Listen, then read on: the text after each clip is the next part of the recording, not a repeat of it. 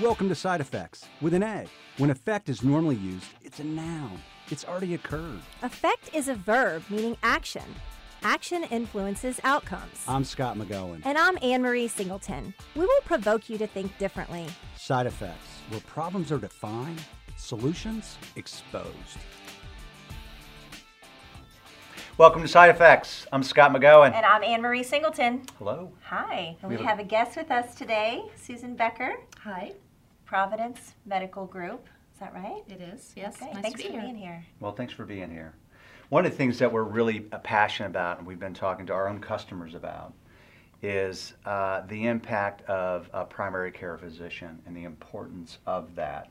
And Susan and I, as we were walking in the building today, we were talking about going um, back to the future. So I'm 52. I can remember the days where you had to select a primary care physician, an HMO, A gatekeeper. th- this gatekeeper strategy, which we thought was this silver bullet, uh, and um, and it went away, Right. and it went away, and now we're talking about it again.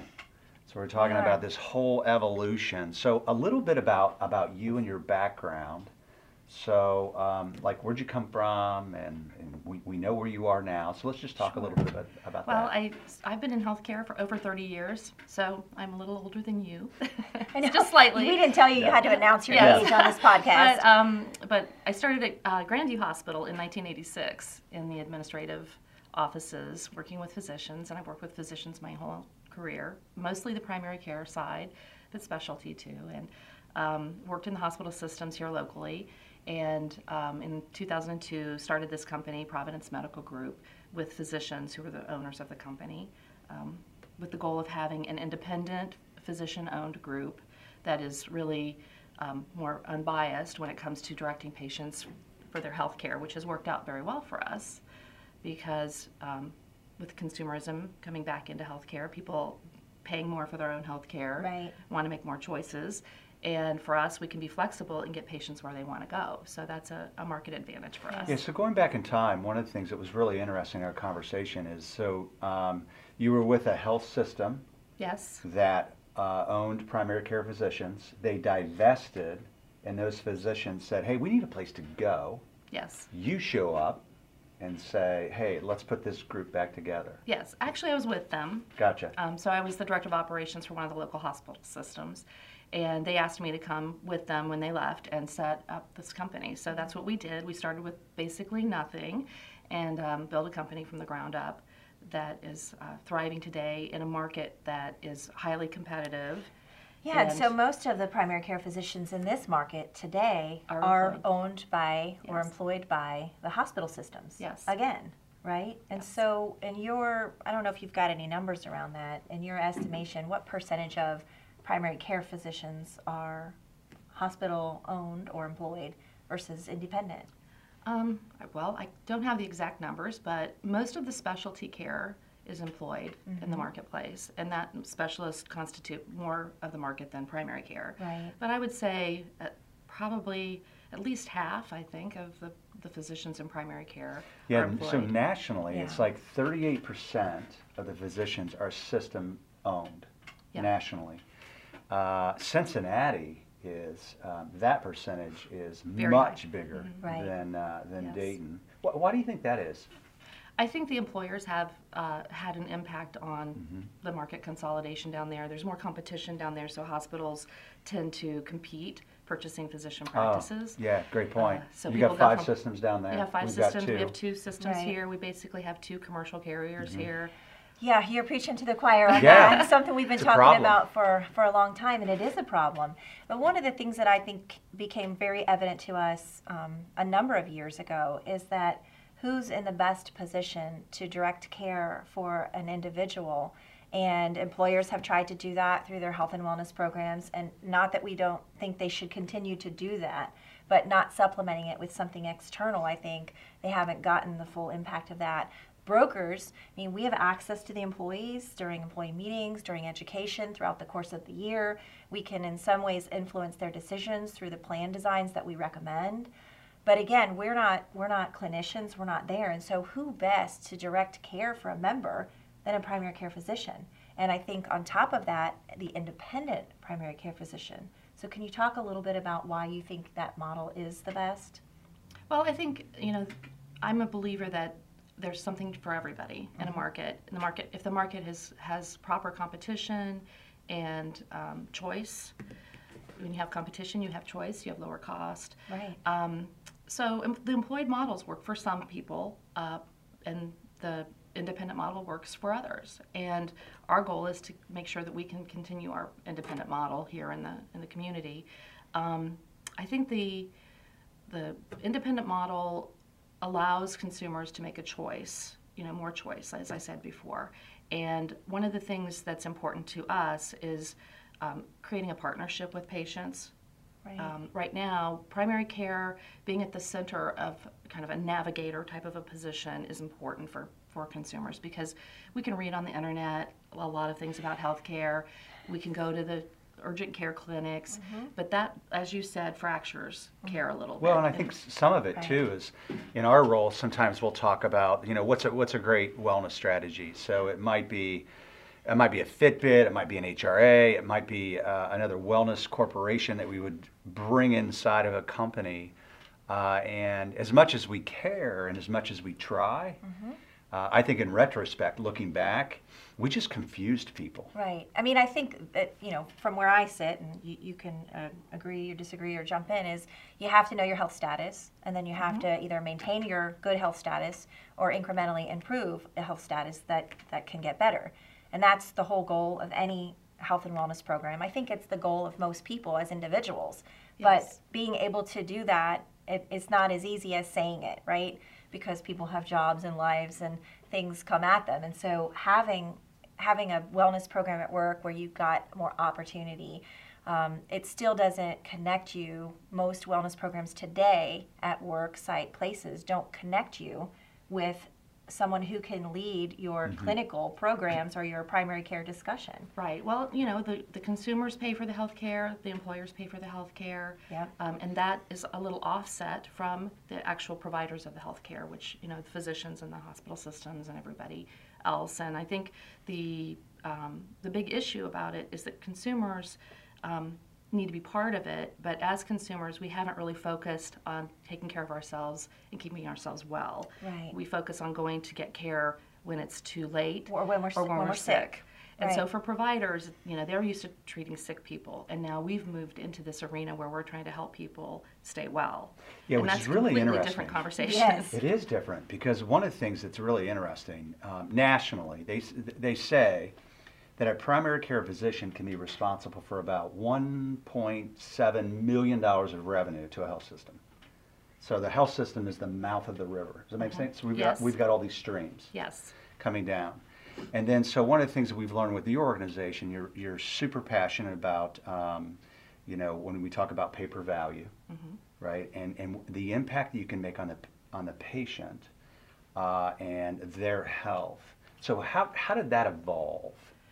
Well, we we've actually been participating in transformation projects through the government for the last five to six years. Is that through the Innovation or Through Payment the- Council? yes, it's through the, the Medicare Innovation Center in Okay. Washington, and it's um, it was a pilot program called the Comprehensive Primary Care Initiative, which the focus of that over the last five years was to transform care delivery by funding uh, care coordination in offices, providing resources for primary care physicians to have more of a team concept in taking care of patients. So for our group, we used a lot of those uh, fundings to support care navigators in our offices, nurses who pay attention to patients when they get out of the ER, help them avoid going to the ER unnecessarily, which is a high cost expense, um, readmissions, focusing on getting people into the hospital, from the hospital into the practice within two or three days after they get discharged. Right. So their likelihood of them returning back to the hospital is Is lower. reduced, significantly reduced. Which sounds really different than this, maybe this model of fee for service. So I yes, go it in. is. Yes, it is. There's a transaction, the employer pays a part of it, the employee pays a part of it, and, you know, we're finished. Right. And- And so you're not. No, and you mentioned earlier about um, capitation or how we Mm-hmm. had patients years ago when we were younger, um, where, where We're the still primary care doctor was Still at the young. center. And I think the difference over the last you know 20 years is that there's been an attention to quality, understanding what resources really need to be used to take care of patients, involving patients more, um, and being able to be a partner with patients more than something that's kind of a, a, a a paternalistic type of an approach. What's really interesting in this conversation is one of the things that that I love is if you're super intentional about this, which you are, then isn't this really a race to quality and talking about quality? So you mentioned you were at a large employer. yes. Uh, and We are this week. yeah, you're right. So you're Yeah. there. You've you've got uh, feet on the ground. You're working that right now, and you're talking about you know HRAs and getting getting those folks Mm-hmm. involved and engaged, uh, attributed to a primary care physician. Mm-hmm. Uh, you care about the metrics of your patients, right? Yes. Uh, under pay for value, and Ohio's done an amazing job in Yes, that it has. across the United Ohio's a States. le- definitely leading state. Uh, and then, so if I think about this from like 60,000 feet, I've got these practices that are on this race to communicate quality of the healthcare dollar. Right. Yes. And make sure that the outcomes are there. I mean, when would we have heard five or 10 or 15 years ago that a primary care practice was engaged with a large employer in a community? Exactly. I mean, that, that just wasn't a thing that happened, right? Right. Right. We kind of stayed in our own world. Right. You know, and Waited um, for the patients to call and yes, come in. Yes, and Right. there's still a little bit of that. Um, Sure. But you know, more accessibility. This team approach. We employ physicians. We employ nurse practitioners and physician assistants. We have a whole team around patients, and that's what's. I think that's the biggest Mm-hmm. difference. Is it's not just the physician and the the patient. It's the whole team that's engaged in helping the patient navigate their health Yeah, care. and you said something interesting just a moment ago. You said we're really in partnership with the patient versus being paternalistic. And we hear that word paternalistic still often with our employer groups, at privately owned companies, family run companies that are third and fourth generation, and they want to be paternalistic because that sounds like something that works well, right? But in this case, being in partnership is where you're getting the results versus being sort of in charge and telling them what to do. Right, right. I, I think, let's see, in t- 2011, 2012, we um, became patient centered medical home certified practices. And I, I think that we were the first entire group to become patient centered medical home. And the concepts behind that are putting the patient at the center and being a partner with the patient. And so we've been on that trajectory for the last several years, trying to trying to engage people in the way that they want to be engaged, not the way that we want to engage them. That's a big difference. Right. So, you know, looking into ways that we can um, be more available to patients, do telemedicine, um, responding through our patient portal, think, tech, using technology to reach patients in a different way and care for patients in the way that they need to be cared for. Everybody's busy, and you can't have everybody come to the doctor just between nine and four. Right. And, Yeah. and so being able to, that's part of making a partnership Yeah. with people. Yeah, we're- so we're talking- exciting, though. Yeah, oh, It's it for me, that's it's It is. completely different. Well, you didn't you didn't grow up in the H- HMO world. Well, I'm not. I'm four years younger than you, so I'll let the listeners do the math on that. So Yeah. I'm not that but much. you were in a different industry back then. So Yeah. well, Yeah. Okay. 'Cause But we are in the penalty box apparently now. Yeah, we are back to the future. Okay. We're talking about Yeah. capitation. We're talking about gatekeeper. But the what's really important is we're talking to uh, employers about this all the time. Is the relationship with the primary care physician and getting attributed to that physician can result in savings to the employer uh, and the employee Right. of about right now it's about eighteen dollars per employee per member per month, which is a lot of money. Based on the data out there, Hmm. that's what we see. Correct. And not only that, not only is it just dollar savings, but what you're telling us is the quality of life is increased as well. So the, the patient, you're, you're really intentional about understanding that person.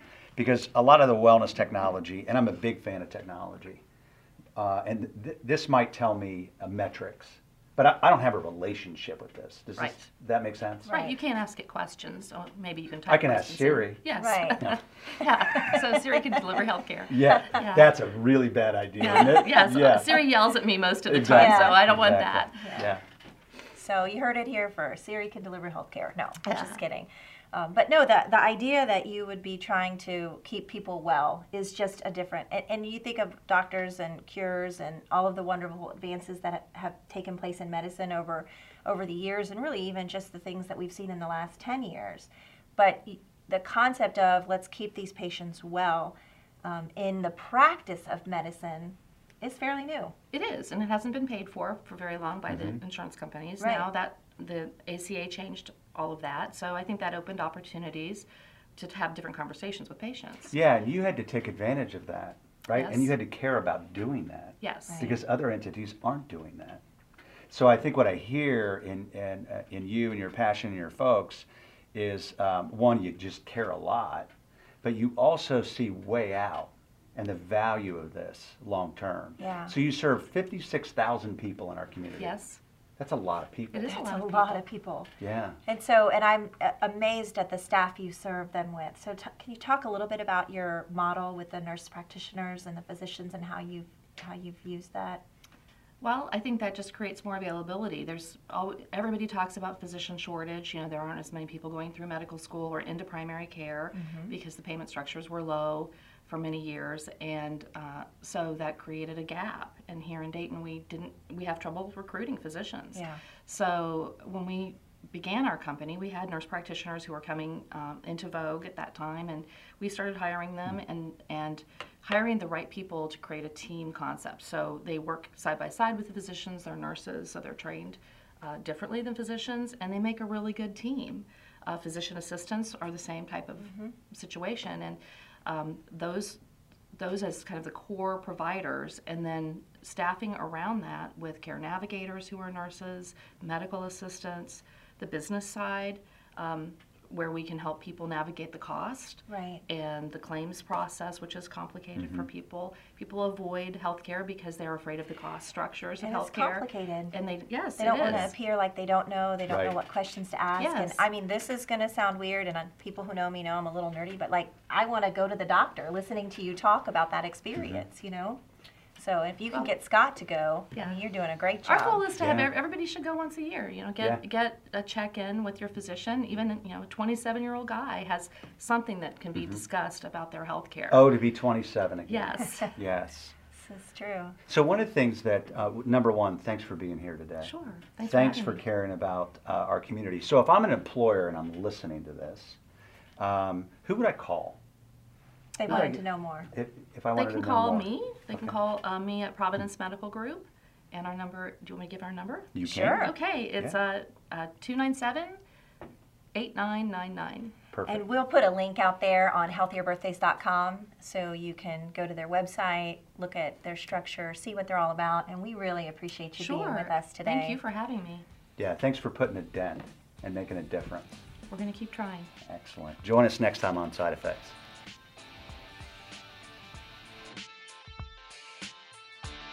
Thanks for listening and opening your mind. If you're interested in learning more, you can reach us at scott at healthierbirthdays.com. Or Ann at healthierbirthdays.com. We hope you'll join us next time On Side Affects.